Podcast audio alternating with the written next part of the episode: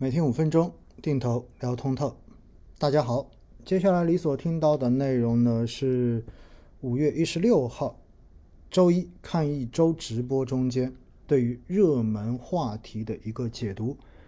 大家都知道呢，从二零二二年以来，整个股市的行情表现真的是很差的。所以在这样的情况之下呢，各家基金公司包括代销渠道都在给大家推荐配置债券型基金。确实，相比股市的这种跌幅，债市要稳定很多。那到底今年适不适合去做债券基金的配置呢？其实，只要当权益市场的表现不是那么好的时候，债基的配置价值都会凸显出来。因为就算它有波动，其实它的波动跟权益市场比起来，真的已经不算什么了。那刚才其实我也说了，因为今年呢，整个货币政策仍然是一个相对而言偏宽的这样的一个状态。但是呢，因为现在重要的是宽信用，而不是宽货币。说白了，也就是钱宽出来之后，你得进到实体去。现在其实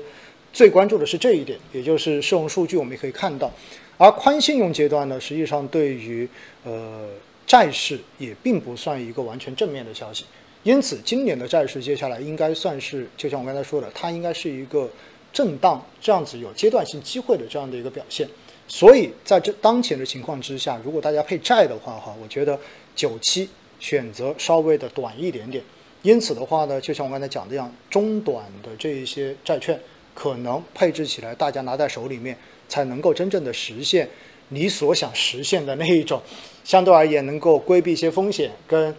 呃权益市场稍微有些隔离的这样子的一个目的。好了，接下来呢，再跟大家聊一聊，就是目前港股。跌到这个程度了，是否已经可以进行配置、可以进行布局的话题？其实大家可以去关注一个数据哈，就是南向资金，因为我们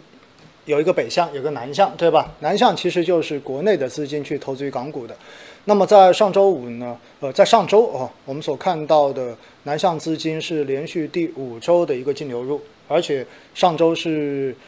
达到了两百亿左右这样的一个水平，所以应该说现在整个港股的估值是到了一个相对而言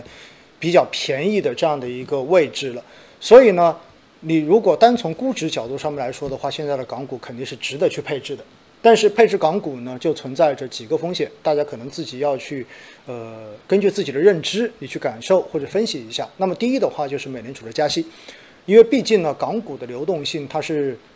世界的流动性，也就是全球投资人的流动性，可能比较多一点。实际上，我们国内资金在港股中间的这一个占比是比较少的。因此，在美联储加息的情况之下，那么流动性的这种流出，可能是大家要去考虑的一个风险。而第二个呢，实际上就是之前大家考量的，尤其是像中国的这些平台公司，对吧？他们所呃承受的这种政策调整的风险。那么，当然现在我们来看呢，就随着过去这几个月。就是高层的这种表态哈，应该说对于相关平台公司，对于资本的这一个政策的调整，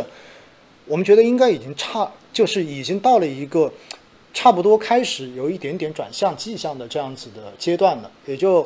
呃，现在强调的是，第一有红绿灯，对吧？就是不只有红灯，还有绿灯。第二的话，要引导资本的健康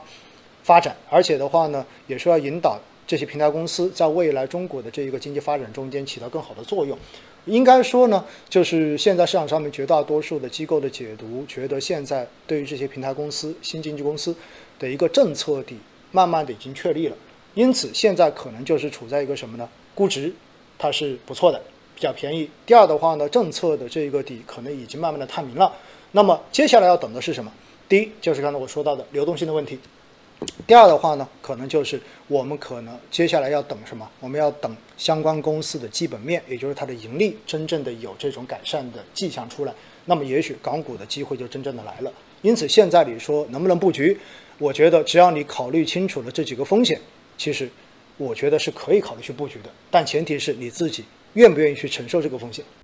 同时呢，我们也看到哈，其实在近期，外国的投行也已经在调高。中概股的这一种评级，在几个月之前，当时中概股连续杀跌的过程中间，很重要的一个原因，也是因为海外的投行大幅调低了中概股的一个评级，调低了它的目标股价，有很多的股价直接被调到了腰斩，甚至于叫做脚踝斩。而现在，随着中概股的这些政策底基本上已经确立，同时经过长期的下跌之后，估值已经到了一个相对比较低的位置，因此，投行调高中概股的评级，并且甚至于有些已经调到了超配这样的一个评级上面，充分说明现在相关公司未来投资的不确定性已经大幅的降低了。而本身中概的这些公司，尤其是互联网平台公司，很多都在港股有上市，因此呢，我们看到哈，近期恒生科技指数也出现了企稳的迹象，甚至于在某些交易日已经有比较明显的这种涨幅出现了。但是还是要提醒大家哈，风险仍然是有的，尤其是美联储收水所带来的这个流动性的风险，我们可能还要关注的仍然是这些公司。未来盈利基本面是否真正的出现改善？